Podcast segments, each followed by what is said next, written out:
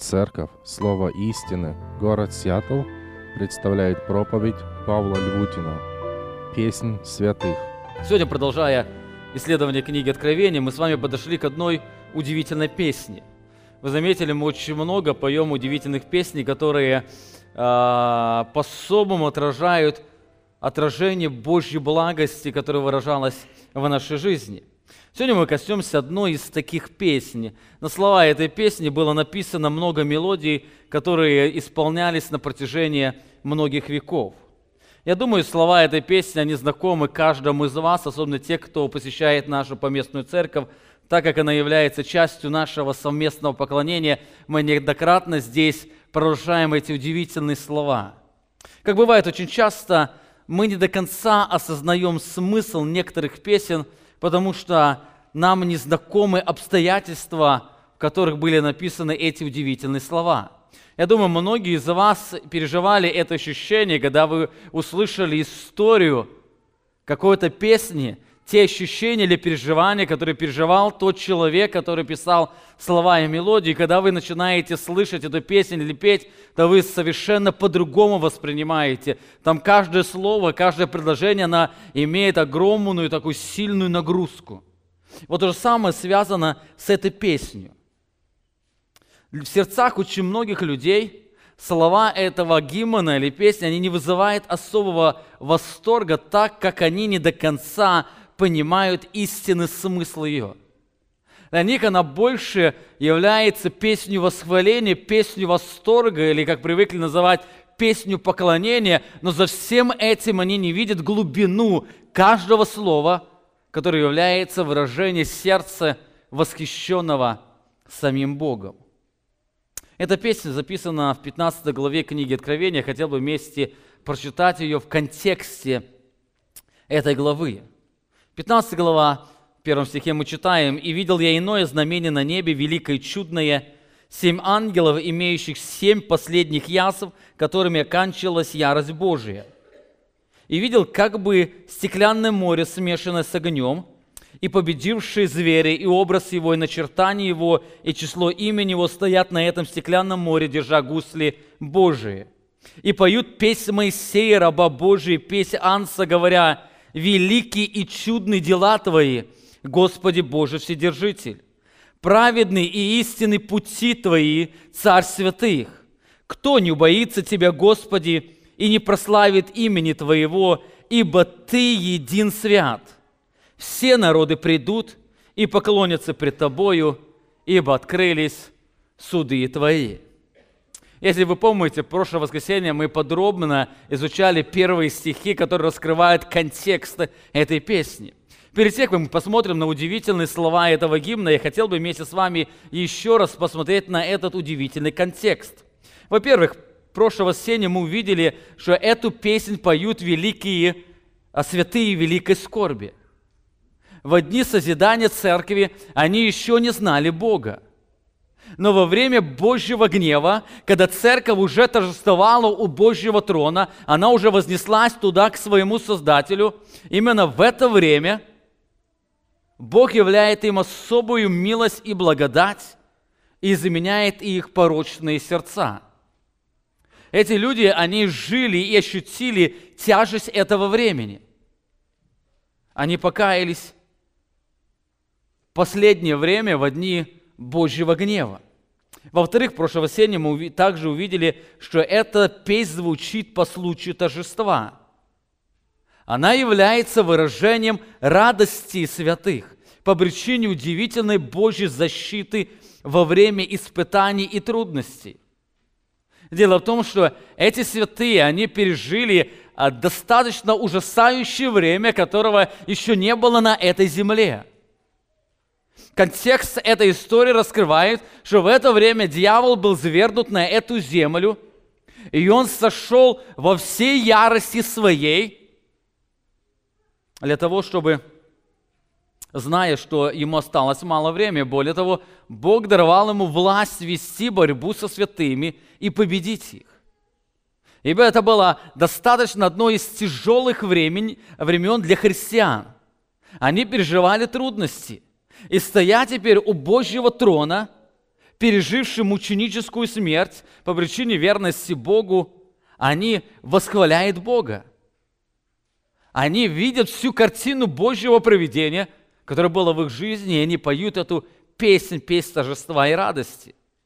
На этой земле они не поклонились образу зверя, они не приняли начертание имени его, и хоть они умерли от рук притеснителя Антихриста, они остались победителями. Здесь видит Иоанн победителей.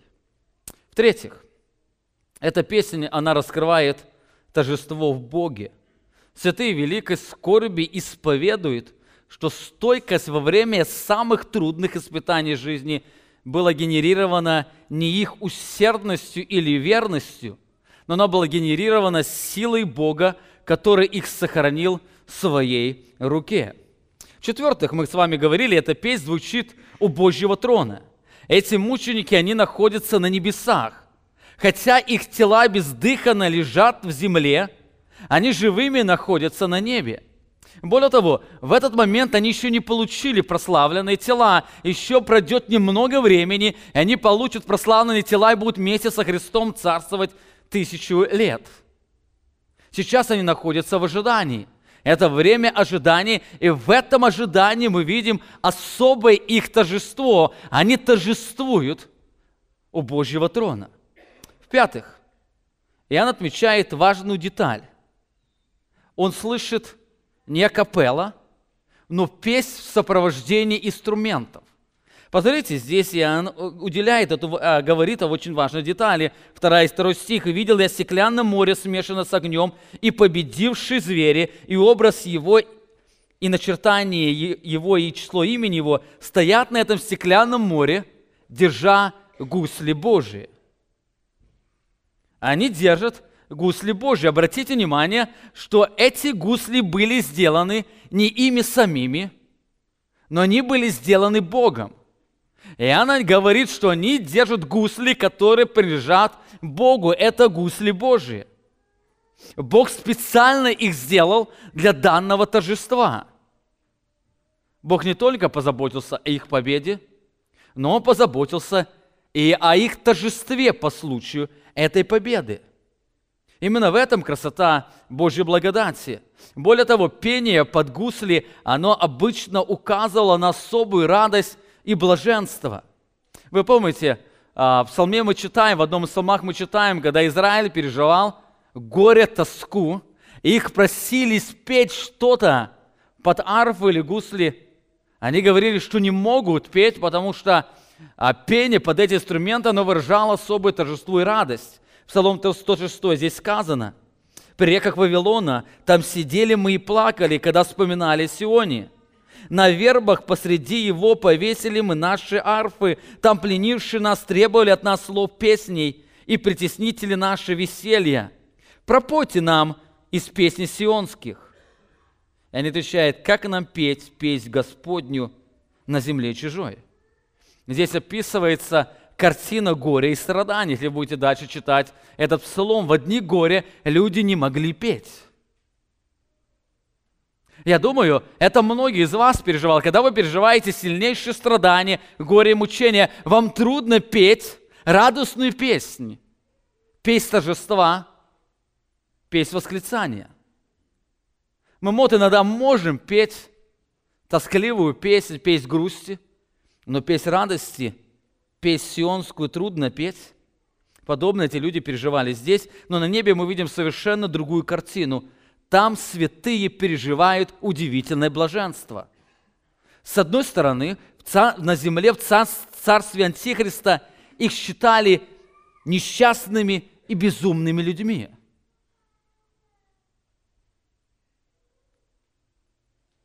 Они говорили, лучше быть живому псу, нежели мертвому льву, как говорится поговорка. Они думали, что они несчастны по той причине, что они отказались жить в царстве Антихриста, поклониться Ему, и за это поплатили жизнью. Но с другой стороны, на небе у Божьего трона они переживают несравненное счастье.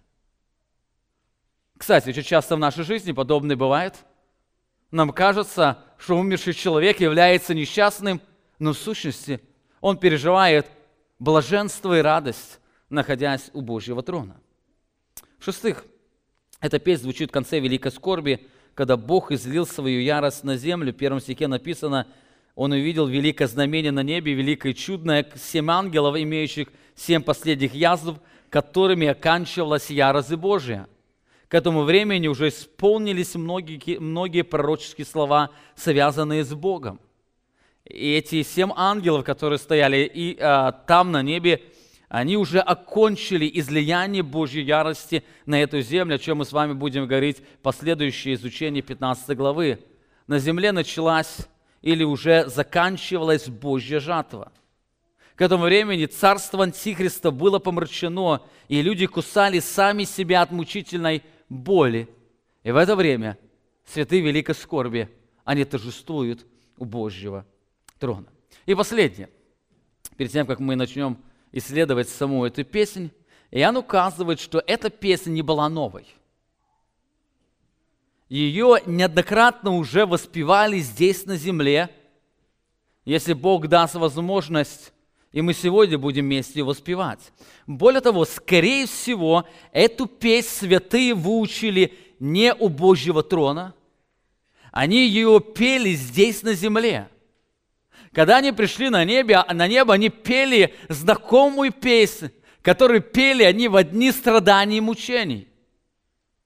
Они пели знакомую песнь, которую на протяжении многих тысячелетий пели христиане или пели Божьи дети, которые следовали за Иисусом Христом. Посмотрите, здесь сказано, 15 глава 3 стих, «И поют песнь Моисея, раба Божия, и песнь Анса, говоря». Они поют песнь Моисея и песнь Анса. Во-первых, Иоанн, слушая слова этой песни, замечает, что подобную песнь пел Моисей. Он говорит, что это песня Моисея, раба Божия. Что это за песня? Она для Иоанна была не новой. Иоанн две тысячи лет назад – когда еще не были написаны современные мелодии на эти слова, он слышит эту песню на небе и отмечает, что эту песню он слышал от Моисея. Или он вспоминает, что Моисей пел эту песню. Что это за песня? В Писании мы находим две песни Моисея. Одна – это в 15 главе книги «Исход». Вы помните, когда Моисей вместе с израильским народом был освобожден Богом из рабства египетского, и они перешли через Черное или Красное море, и когда Бог потупи, потопил все войско фараона, тогда написано, что Израиль или Моисей с обществом народа Израиля воспел песни. И там звучала песнь по случаю торжества. Это была песнь победы, песнь радости и песнь торжества. Еще одна песнь оставлена в конце жизни Моисея. В той песне сочетается и торжество, и горе. То есть в песне сочетается и Божья благодать, и Божья ярость. В той песне сочетается как Божье благословение, так Божье и проклятие. Это песня, которая была написана самим Богом – она была передана через Моисея израильскому народу. Скорее всего, именно об этой песне говорит Иоанн. Во-первых, эту песнь Бог повелел записать Моисею и выучить ее израильский народ. В Старозаконе, 31 глава, 19 стих, здесь сказано, «Итак напиши себе слова песни сей, и научи ей сынов Израилевых, и вложи ее в уста их, чтобы песнь сия была мне свидетельством на сынов Израилевых. И 21 стих. «И когда постигнут их многие бедствия и скорби, особенно когда это будет переживать в одни великой скорби, тогда песнь сия будет против них свидетельством, ибо она не выйдет из уст потомства их». И написал Моисей песнь сию в тот день и выучил ее сынов Израилев. Заметьте, здесь сказано, сам Бог говорит, что эта песнь не выйдет из уст потомства их. Он повелевает написать, выучить, и дальше израильский народ должен был из поколения в поколение петь эту песнь. И, скорее всего, эта песня была хорошо знакома для апостола Иоанна, особенно в то время, когда израильский народ пережил особые бедствия и скорби по причине разрушения Иерусалимского храма в 70 году. Иоанн, будучи евреем, он хорошо знал эту песню. И Бог говорит, когда постигнут их многие бедствия и скорби, тогда песнь будет свидетельством против них она будет в устах их. Иоанн хорошо знал эту песню. И когда он слышит эту песню на небе, он вспоминает, говорит, я знаю эту песню. Это песня Моисея. Во-вторых, в этой песне Моисей говорит не только о Божьем гневе, но и спасении израильского народа в дни великой скорби. Эта песня отражает всю историю израильского народа – и она заканчивается кульминацией, когда израильский народ войдет в Царство Христа, которое, как известно, тысячелетнее царство. Это песнь победы и песнь избавления. Более того, в-третьих, эта песня не только об Израиле, но эта песня также говорит и о спасенных язычниках великой скорби. Именно поэтому эту песню у Божьего трона поют не только евреи – но и язычники, пережившие особый дар Божьей благодати. Посмотрите на окончание этой песни, 32 глава, которая посвящена этой песне, 43 стих, здесь сказано «Веселитесь, язычники, с народом его, ибо он отомстит за кровь рабов своих и воздаст мщение врагам своим, и очистит землю свою и народ свой». Здесь есть призыв к язычникам, израильскому народу, веселитесь, язычники, с народом его. Где это будет веселье? Здесь сказано, что это веселье будет связано еще с Божьим мщением. Это еще не тысячелетнее царство, это до тысячелетнего царства. Когда это произойдет? Это произойдет у Божьего трона, о чем Иоанн видит в 15 главе. Именно там мы слышим веселье, радость язычников, и евреев, они вместе торжествуют Богу по причине Божьего общения за кровь врагов. Дело в том, что семь чаш Божьей ярости, они как раз будут связаны с Божьим мщением. Вы заметите, в 16 главе будет неоднократно написано, когда будет к Богу воздаваться хвала. «Праведен ты, Господи, что отомстил за кровь рабов своих и пророков». Это будет время Божьего мщения. Именно после излияния Божьей ярости, мщения за кровь Божьих детей, Иоанн на небе слышит эту песнь, песнь Моисея.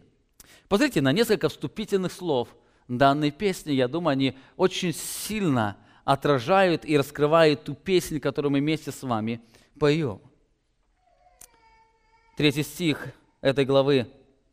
«Имя Господа прославляю. Воздайте славу Богу нашему, Он твердыня совершенны дела Его, и все пути Его праведны. Бог верен, и нет неправды в Нем. Он праведен и истинен. Это начало песни Моисея. Во-вторых, Иоанн, слушаясь мелодию и слова, он узнает, что, во-первых, это песня Моисея. Более того, он замечает или вспоминает что подобную песнь пел Христос. Он говорит, и поют песнь Моисея, раба Божия, и песнь Анса, говоря. Скорее всего, Иоанн, будучи учеником Христа, лично слышал эту песнь из уст учителя. Мы точно не знаем, когда это было – при какой ситуации, скорее всего, Христос неоднократно пел эту удивительную песнь Моисея. Может быть, особенно эта песня, она врезала в сознание Иоанна, когда Христос, Христос шел на страдания. Матвей и Марк отмечают эту очень важную деталь. 26 глава Матфея, мы читаем в 29 стихе, Сказываю же вам, что отныне и буду пить от плода сего виноградного до того дня, когда буду пить с вами новое вино в царстве Отца моего. Он говорит о грядущем царстве, он направляет их взор туда, что он ожидает этого царства. Дальше Матфей говорит, и воспев, пошли на гору Илионскую. После этих слов учитель пел вместе с учениками своими. Какую песнь воспел учитель перед своими страданиями, мы точно не знаем. Скорее всего, это была эта песня Моисея. Скорее всего, это была песнь избавления, песнь радости и торжества. Это была песнь, где сам Творец, Иисус Христос, Он исповедал, что Божьи дела, они великие и чудные. Божьи пути, они справедны и справедливы истины. И Он исповедал, что каждый убоится Его, когда раскроется Его слава. Таким образом, перед нами удивительная песня, которую пел Моисей и пел Христос. Эта песня по-особому звучит у Божьего трона. Ее поют святые из язычников и евреи, которые перешли от великой скорби.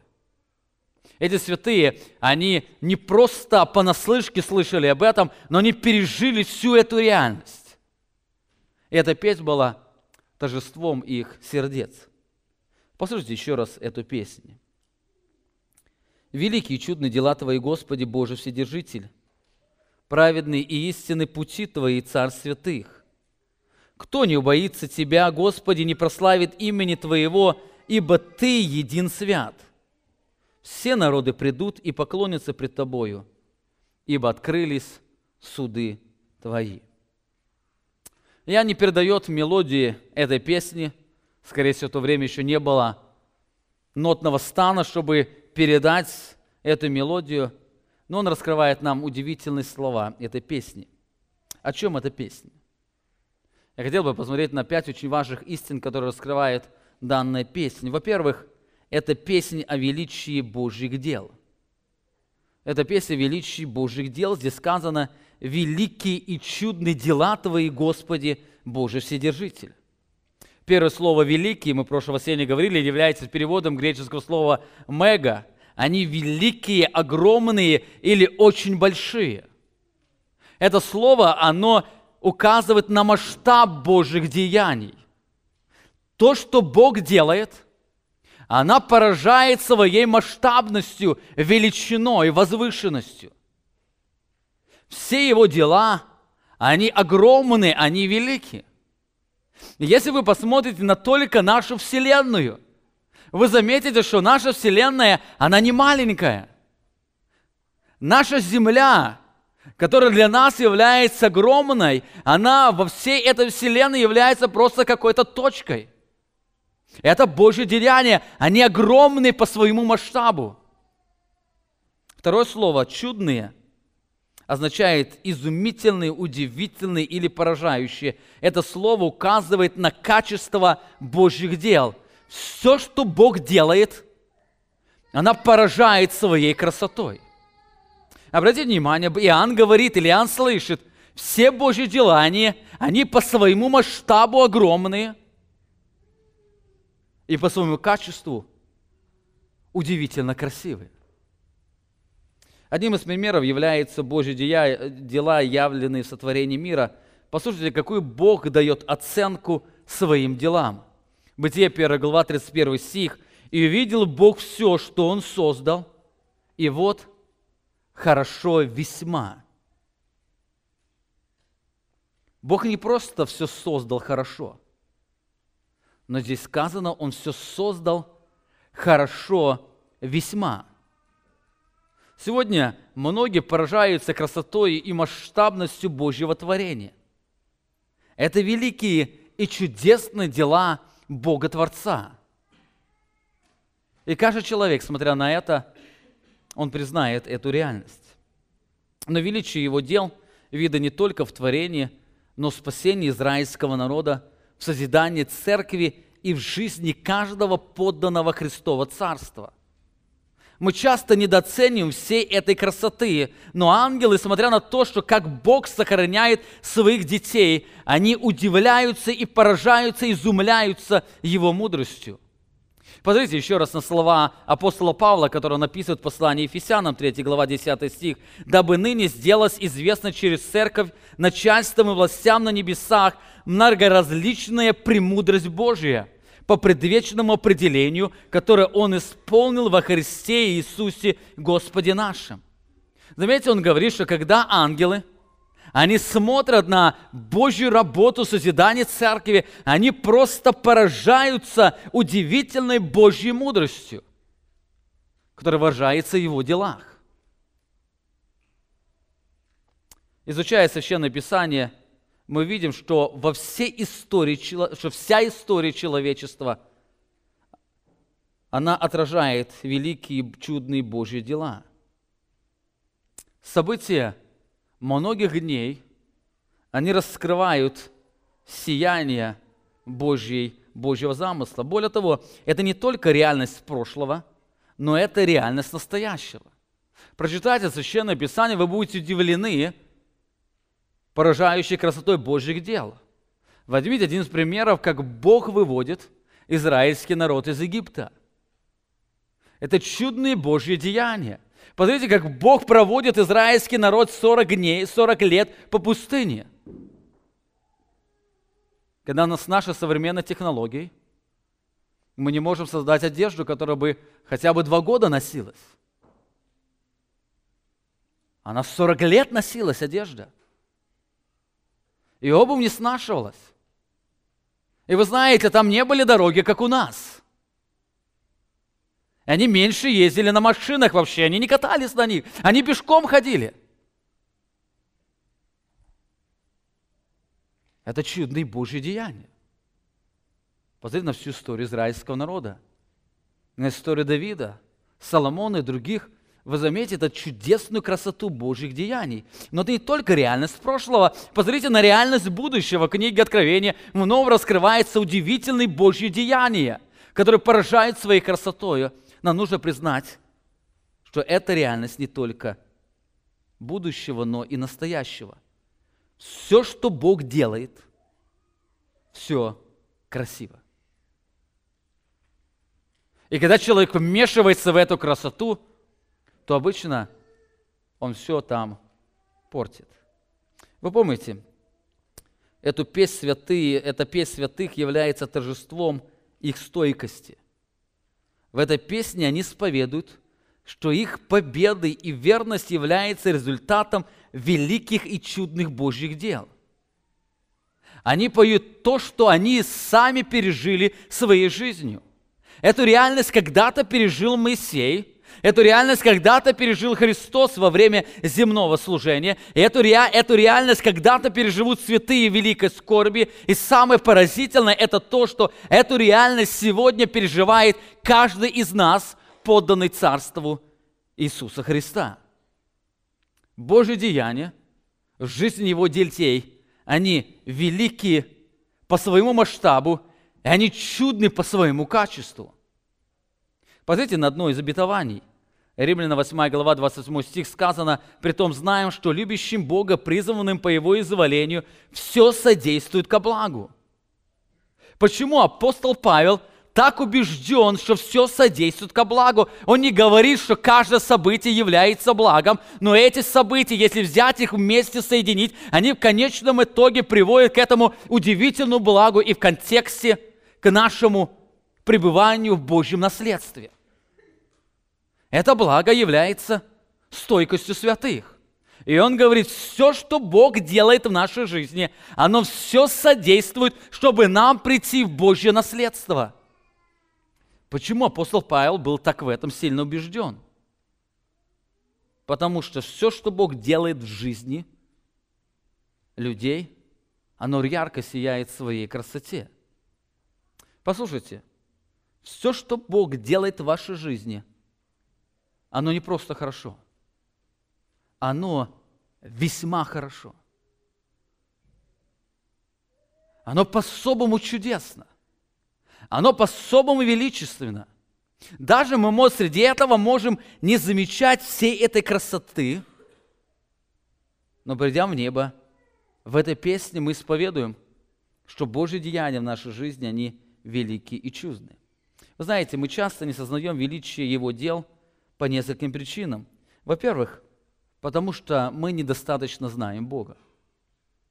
Потому что мы недостаточно знаем Бога, мы недостаточно познали Его, мы иногда в трудные обстоятельства жизни продолжаем ложно думать о Нем. Нам порой кажется, что Бог не сконтролирует какими-то обстоятельствами. Нам порой кажется, что Бог где-то не проявил своей суверенной власти. Нам порой кажется, что Бог хотел как-то по-другому поступить. Но ему дьявол или люди, или нечестивый кто-то помешал. И так далее. Во-вторых, мы очень часто не сознаем величие Божьих дел, потому что мы плохо сознаем реальность нашей жизни. Мы не видим опасностей. Мы не видим собственного бессилия. Мы не знаем даже, что такое счастье и где его искать. И несмотря на все это, мы пытаемся его найти. Мы плохо знаем Бога, мы плохо знаем себя.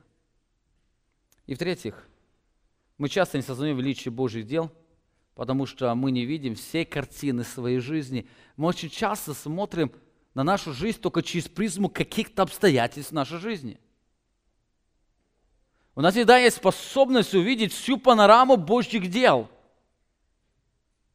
Писание нам призывает нам поверить самому Богу. Все, что Бог делает в своей жизни своих детей, оно величественно по масштабу, и оно красиво по своей сущности. Послушайте, что пишет пуританин Томас Ватсон, говоря о картине Божьего проведения. Он пишет, теперь вы видите, что может заставить вас страстно желать наступления того часа, когда великая тайна Божьего проведения полностью откроется нам. Сейчас мы вряд ли знаем, что нам делать с Божьим проведением и готовы осудить то, чего не понимаем. Но на небе мы узнаем, как все эти дела Божьего проведения, болезни, потери, страдания, они способствовали нашему спасению. Здесь мы видим лишь темные фрагменты Божьего проведения, и нам трудно судить о его работе по отдельным частям. Но когда мы попадем на небо, то увидим полный рост картину проведению, написанную живыми красками. Какое славное зрелище нам предстоит лицезреть. И тогда мы поймем, как все дела проведения способствовали исполнению его обетований. Нет ни одного дела проведения, в котором не присутствовало бы чудо или милость. Нет ни одного Божьего проведения. Нет ни одного события в вашей жизни, где не присутствовало ли Божье чудо или Его милость. Все, что в нашей жизни происходит, оно является удивить, выражением удивительной мудрости Божьей для того, чтобы привести нас к вечному счастью. Кстати, именно те люди, кто сегодня признает эту реальность, они могут пережить настоящее счастье. Именно те люди, которые признают, что Божьи деяния, они велики, велики и чудны. И все, что в их жизни не происходит, оно направлено на их благо. Они могут переживать счастье. Я вспоминаю, иногда смотря на детей, вы, наверное, замечаете, что дети, когда маленькие, они счастливые. Особенно, когда у них ничего не болит. И когда еще учиться не надо. Они беззаботны, постоянно играются, радуются, смеются. Когда поплачут от счастья. Но когда начинают взрослеть, вы замечаете, что счастье, оно становится дальше и дальше. И многие взрослые люди, они мечтают стать детьми. Ты же помнит, то детство, оно было настоящей жизнью, где они могли переживать это ощущение спокойствия, наслаждения и счастья, которого они так не могут ощутить, будучи в этом взрослом возрасте. Вы задавались вопросом, Почему это происходит? Вы знаете, когда дети маленькие живут, они не пытаются строить собственное счастье. Они живут глубоким доверием своим родителям. Они знают, что все, что родители им будут делать, оно ко благу. Они не думают о том, вдруг родители не позаботятся о них. Они знают, что позаботятся. Они не думают, вдруг завтра кушать нечего будет. Они знают, что будет. И они для этого ничего не делают. Они живут, доверяя своим родителям. И они счастливы. Но начиная взрослеть, они начинают счастье брать в свои руки. Они начинают сами что-то добиваться до собственного счастья. И чем больше они добиваются, тем более несчастными становятся. Именно поэтому, когда человек, он приходит к Богу, и он признает, Господи, я знаю, что моей жизнью управляешь Ты, как жизнью детей управляют родители, так точно так же моей жизнью управляешь Ты. И я полностью доверяю Тебе и признаю все, что Ты не делаешь в моей жизни, оно по масштабу великое и чудное. И поэтому я доверяюсь Тебе. Ты руководи мною. Именно в этом состоянии человек может ощущать глубину счастья, которого сегодня так многим не хватает. Итак, во-первых, эта песня раскрывает величие Божьих дел. Во-вторых, это песня об истинности Божьих путей. Здесь сказано, великие чудные дела Твои, Господи Божий Вседержитель, праведные и истинные пути Твои, Царь святых. Если слово «дела», они указывают на то, что Бог делает, то слово «пути» указывают на то, как Бог это делает, каким путем Он это достигает. Божьи дела, они указывают на Его чудесный, удивительный замысел. Все, что Бог не делает, Он всегда делает весьма хорошо. То Божьи пути указывают на Его проведение, каким путем Он это делает. Так Иоанн здесь отмечает, что все пути Божьи, они праведны и истинны. Первое слово «праведные», оно означает «справедливые». Послушайте, все, что Бог делает в вашей жизни, оно справедливо. Все, что Бог делает на этой земле, оно справедливо. Бог ничего не делает несправедливо. Вы еще не переживали ни одно несправедливое Божье решение. Если Бог вас наказывает, это справедливо. Если Бог вас милует, то помните, Его справедливость, она проявила через наказание Сына Его Иисуса Христа. Таким образом, все, что Бог делает, оно сияет в красоте своей справедливости. Второе слово истины, оно означает подлинный или искреннее. Это слово указывает, что в Божьих путях лукавства нет. Все, что Он делает, является выражением Его истинной, искренней сущности. С одной стороны, в каждом событии жизни Божьи рабы, Божьи дети или рабы переживают истинную доброту Бога к ним. Его пути, они пропитаны милостью и благодатью.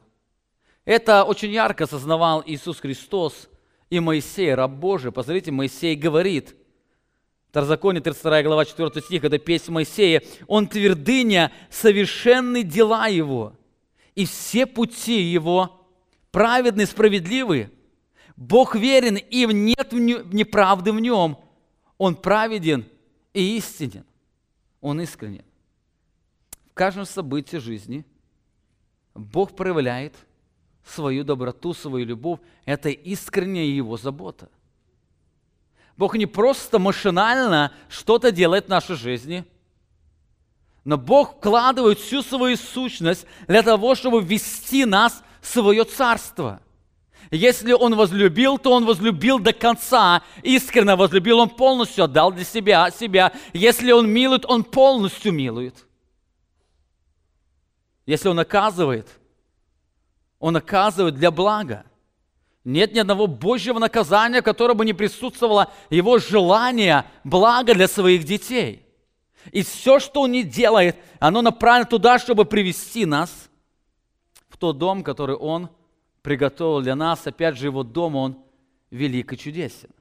С другой стороны, подданные дьявола переживут истинную ярость Бога. В этой ярости не будет примеси ни милости, ни благодати. День гнева – это день ужаса и мрака, говорят пророки. Посмотрите, один из текстов, который раскрывает эффект Божьей ярости, Откровение 16 глава 5 стих. «И слышал я ангела вот, который говорил, праведен ты, Господи, который есть и был, и свят, потому что так судил за то, что они пролили кровь святых и пророков. Ты дал им пить кровь, они достойны этого. И услышал я другого от жертвенника, говорящего, да, Господи, Сидержитель истины и праведны суды Твои. Все, что Бог делает, оно справедливо, и оно искренно. Нам нужно постоянно помнить, что все пути Божьего проведения праведны и истинны, они по-особому отображают красоту Его сущности. Итак, во-первых, эта песня говорит о величии Божьих дел. Все, что Бог делает, оно весьма хорошо. Во-вторых, эта песня говорит об истинности Божьих путей. Все, как Бог делает, там выражается Его искренняя забота или Его искренний гнев и Его справедливость. Там выражается Божья красота Его сущности. В-третьих, эта песня говорит об удивительной Божьей власти. Почему мы можем быть уверены, что все, что Бог в нашей жизни делает, оно праведно, оно красиво?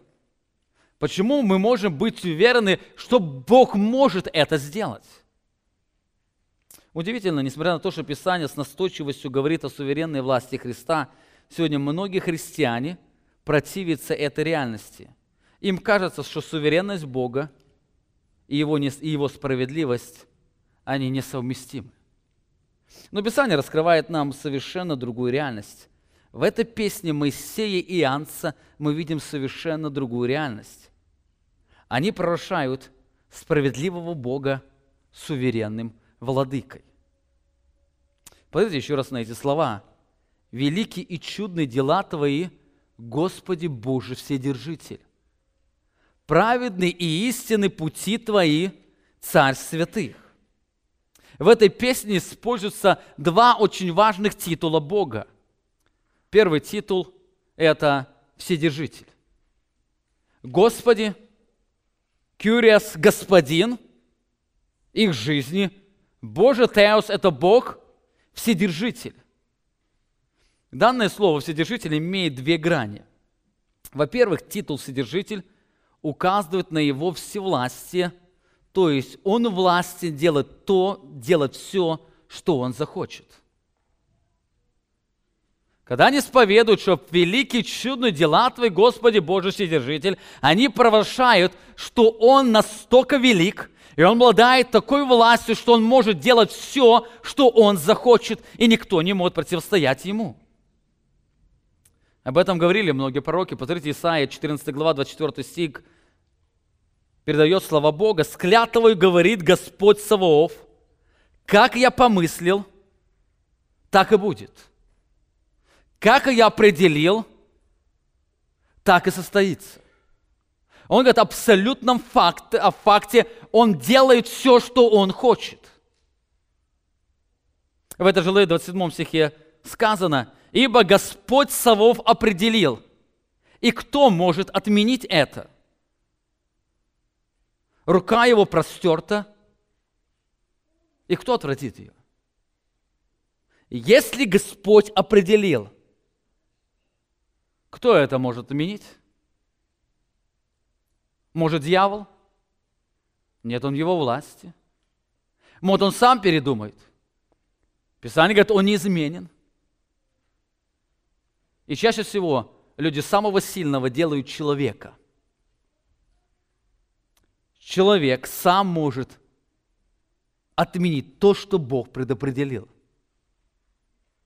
Но знаете, это, это, эти слова несовершенны, не соответствуют этой реальности. Писание говорит, что Бог вседержитель.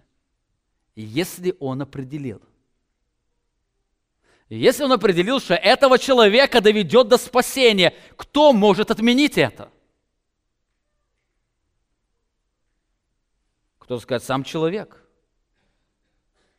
Таким высказыванием вы делаете человека больше Богом, а значит славу нетленного Бога приписываете человека, человека, за что Божий гнев покарает людей. Царь Навходоносор, размышляя о всемогуществе Бога, говорит о суверенной воле Его. Посмотрите, он говорит, Даниила, 4 глава, 32 стих. «И все живущие на земле ничего не значат. По воле своей Он действует, как в небесном воинстве, так и у живущих на земле. И нет никого, кто мог бы противиться руке Его и сказать Ему, что ты сделал? Заметьте, сам а, Наханоносор в конце жизни, он понял эту истину, что по воле своей он действует как на небе, точно так же и на земле. Как в небесном воинстве, как все ангелы, святые нечестивые подчиняются ему, точно так же живущие на этой земле. Он по воле своей действует. Он сказал слово, и Наханосор кушал траву. Сказал слово, и в нем, в нем возвратился человеческий разум. Это он сделал тогда, когда сам захотел. Это первая грань титула Вседержитель. Второе, во-вторых, титул Вседержитель указывает на его всемогущество. То есть он не только во власти сделать все, что он захочет – но он имеет достаточно силы, чтобы воплотить все, что он захотел сделать. Он не только имеет власть, суверенную власть, свободу в решениях, но он еще имеет достаточно силы, чтобы все это воплотить.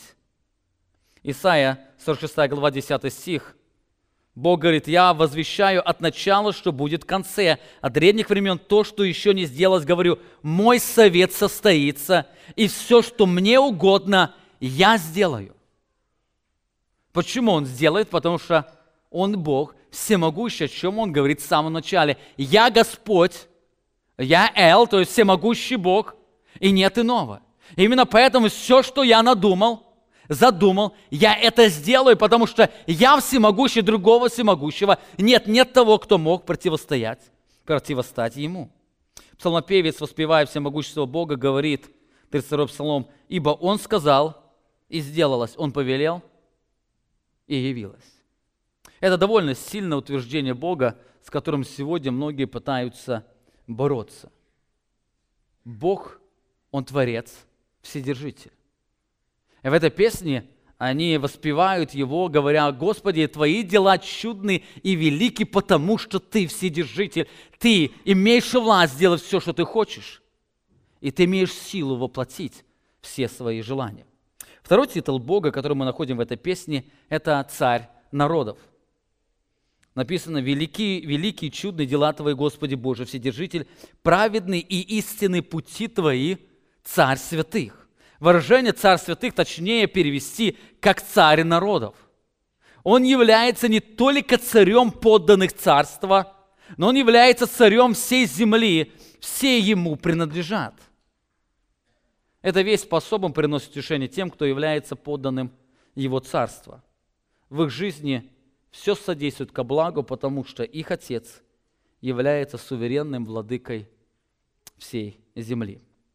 Итак, посмотрели на три реальности, которые отражает эта удивительная песня. Во-первых, это песня о величии Божьих дел. Божьи дела, они великие и чудны. Во-вторых, это песня об истинности Божьих путей. Все, что Бог делает, она отражает Его истинную сущность. В-третьих, это песнь об удивительной Божьей власти.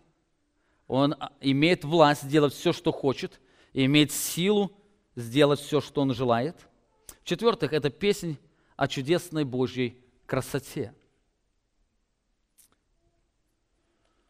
Третий куплет этой песни говорит, «Кто не боится Тебя, Господи, и не прославит имени Твоего, ибо Ты един свят».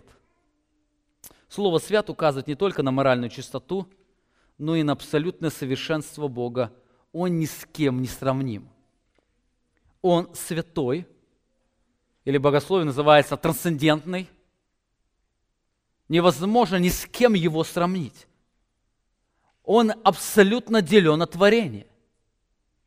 Второе слово «един» указывает, что Бог является единственной уникальностью, уникальной личностью никто не сравнится с ним. Он единственно превознесенный, неповторимый, несравнимый. Более того, здесь святые Великой Скорби провозглашают удивительную весть, которую прорушал Моисей и Христос. Посмотрите еще раз на эти слова. «Кто не убоится Тебя, Господи, и не прославит имени Твоего, ибо Ты един свят».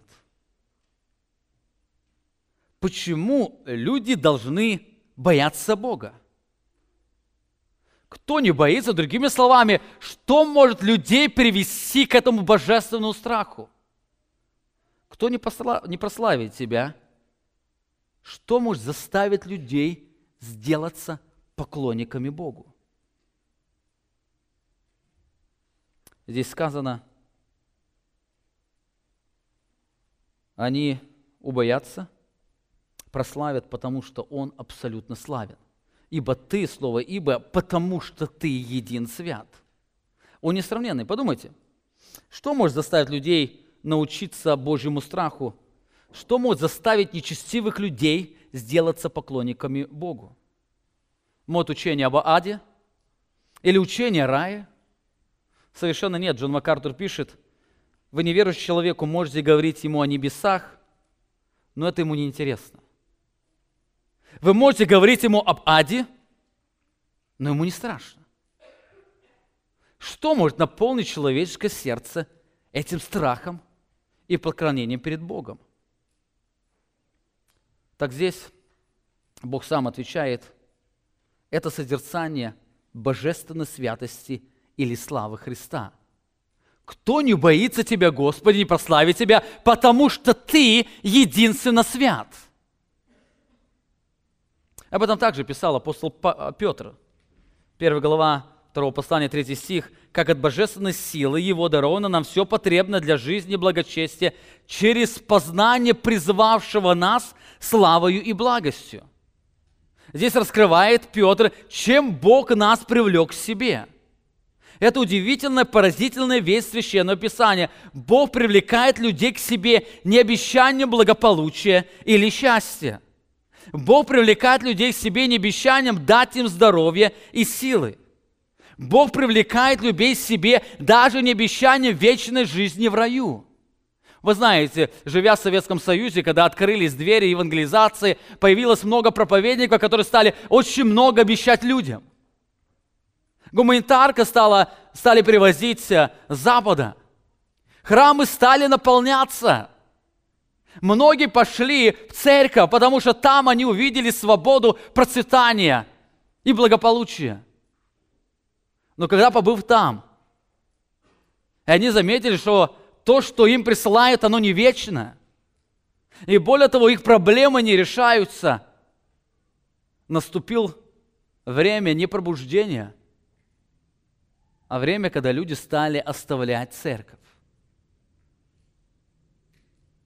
В то время открыли много церквей, но потом осталось мало верующих. Мало верующих. Почему так происходило? Потому что эти люди были привлечены благополучием, здоровьем, счастьем и так далее. Более того, многие люди так и не пережили счастье, потому что их мужья стали суровее к ним относиться за то, что они стали верующими людьми.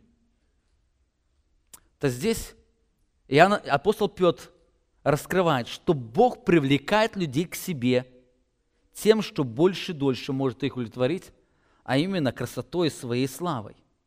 Заметьте, написано, призвавшего нас славою и благостью. Он призвал нас своею славою и благостью. То есть Бог призвал нас собственной славой. Он открыл святость перед нами.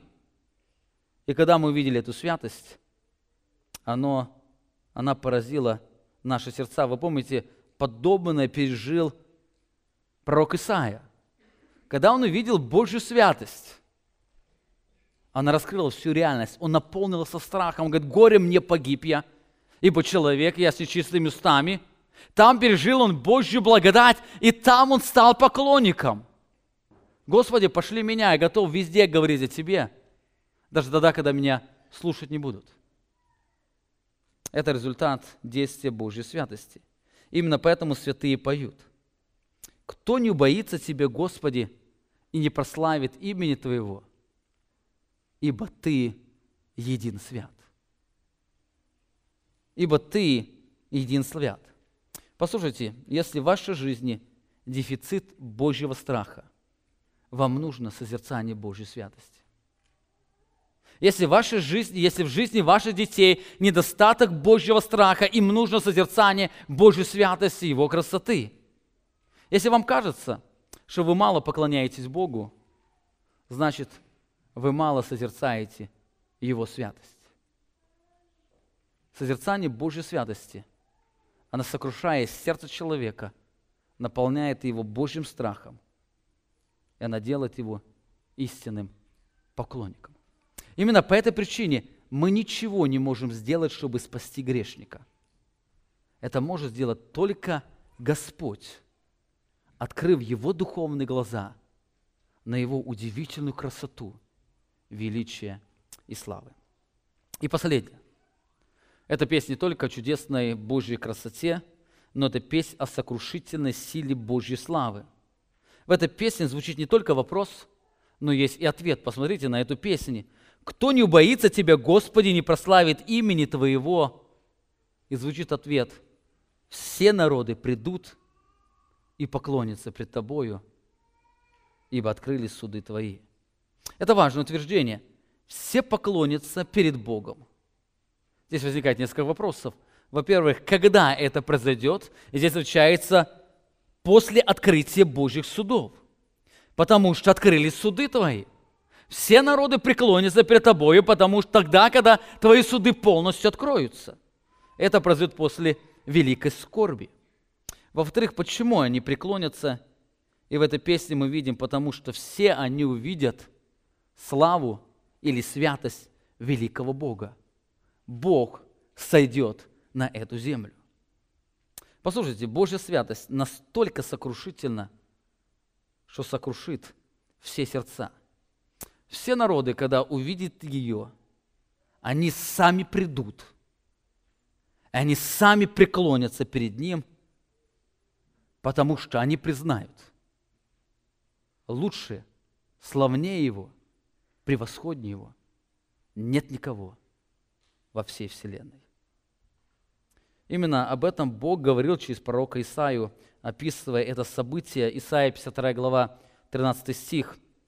Бог говорит, посмотрите, раб мой будет благоуспешен, возвысится и вознесется, возвеличится, как многие изумляли, смотря на тебя, столько было безображен паче всякого человека лик его, и вид его паче сынов человеческих. И дальше написано, так многие народы приведет вон изумление.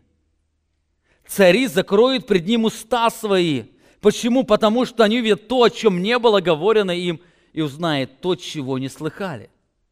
Заметьте, написано, многие народы приведет он изумление. Он приведет в особый восторг. Почему это произойдет? Потому что они увидят – красоту Божьей святости. Они изумятся величием царя Иисуса Христа. Написано, цари, цари закроют пред ним уста, им нечего будет сказать. Другими словами, у них горло пересохнет от удивления увиденного. Ничто не могут сказать. Единственное, что они могут сделать, это пойти и преклониться перед Ним. Это единственное, что произойдет в тот момент. Их сердце парализует страх от осознания Божьего величия и своего ничтожества. И они придут и воздадут Ему славу. Именно эта сокрушительная сила Божьей святости, она сегодня сокрушает многие сердца. Итак, перед нами удивительная песня Моисея, Анса и каждого из нас. Эта песня раскрывает Божью благость, проявленную в нашей жизни. Это песня торжества по случаю нашей стойкости и Божьей заботы в нашей жизни. Во-первых, это песнь о величии Божьих дел. Она раскрывает, что Божьи дела, они велики по своей масштабности, они чудесны по своей красоте. Во-вторых, эта песня раскрывает истинность Божьих путей. Все, что Бог делает, она является выражением Его истинной сущности. В-третьих, эта песня раскрывает удивительную Божью власть. Он имеет власть делать то, что Он хочет, и Он имеет власть, имеет силу воплотить все свои желания. В-четвертых, эта песня раскрывает о чудесной Божьей красоте. Божья красота, она настолько поразительна, что она пленяет всякое сердце, живущее на земле. И в-пятых, эта песня говорит о сокрушительной силе Божьей славы. Все люди придут и поклонятся пред Ним. Сегодня я хочу обратиться к тем, кто принадлежит Царству Христа. Песнь Анса, песнь Моисея, которую пели, люди пели в дни великой скорби, это ваша песня. Это песня утешения, это песня торжества. Она раскрывает реальность жизни, которую не видно физическими глазами. Эта песня сегодня раскрывает то, что происходит в духовном мире в отношении вас.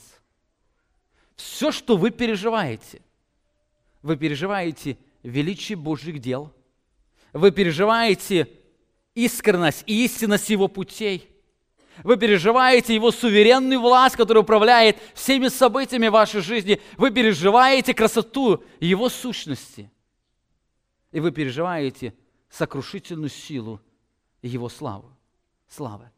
Это песня о том, как Бог Отец ведет своих возлюбленных детей свой дом, к своему царству.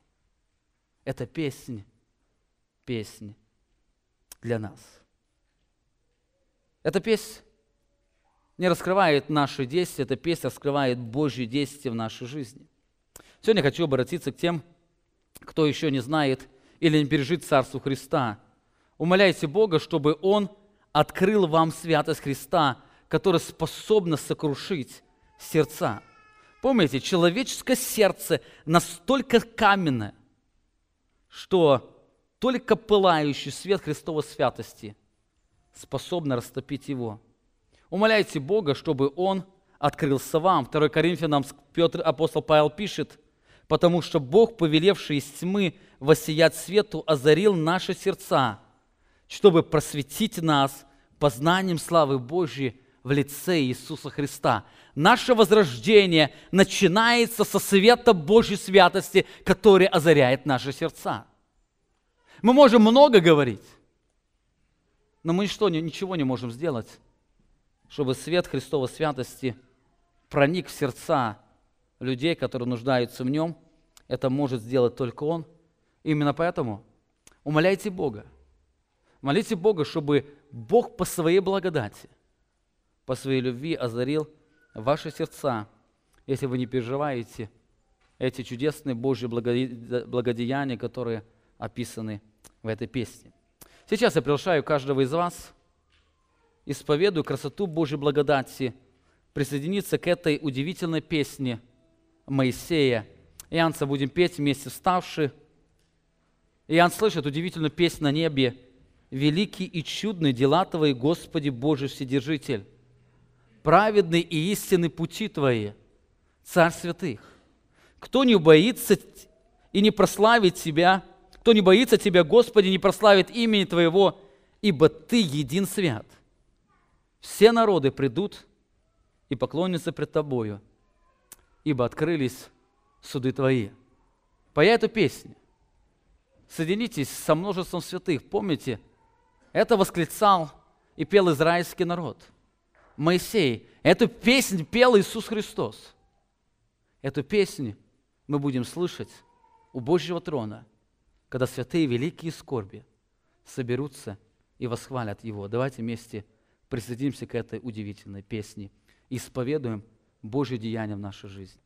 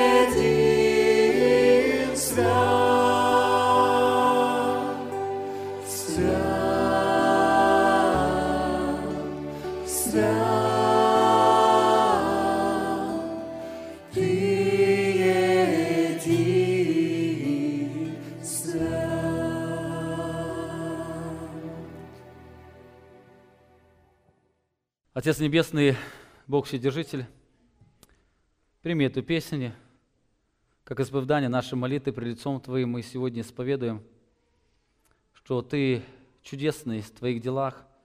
Все, что Ты делаешь, оно хорошо, весьма хорошо.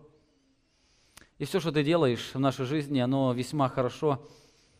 Мы не всегда это понимаем, не всегда осознаем, но мы сегодня верою исповедуем о том, что Твои дела, они великие, чудные. Когда-то мы по-особому можем воспеть эту песню, особо восхищаясь, видя всю картину Твоего проведения. Мы исповедуем, что Твои пути, они все истины, они праведны, они справедливы. Мы сегодня исповедуем о том, что Ты Бог, имеющий власть над всем. Мы в это исповедуем, в этой песне исповедуем то, что Ты Бог, делай все, что хочешь. И Ты имеешь абсолютную власть и силу воплотить все свои желания и всю свою волю. И мы сегодня благодарим Тебя за то, что только по Твоей воле мы идем в дом Твой, в небесные обители, мы когда-то будем в Царстве Твоем, потому что Ты велик, Ты силен и Ты красив. Мы сегодня исповедуем то, что Ты красивее всего. Мы сегодня исповедуем, что нет в этом мире, что могло сравниться с Твоей красотою. Потому вся эта слава мира, она ничто. И поэтому просим Тебя, научи нас жить с Тобою, чтобы эти ценности мира, они все больше и больше блекали под влиянием величия Твоей славы. Больше открывайся нам, мы хотим видеть Тебя, мы хотим больше познавать Тебя, потому что мы любим, мы ожидаем Тебя. Гряди, Господи, на эту землю, да будет Твоя слава ярче проявлена в нашей жизни и в нашей стране, наш вечный Бог, великий Творец Вселенной. Аминь. Вы прослушали проповедь пастора Павла Львутина. Другие проповеди, информацию нашей церкви вы можете найти на нашей странице в интернете www.словоистины.org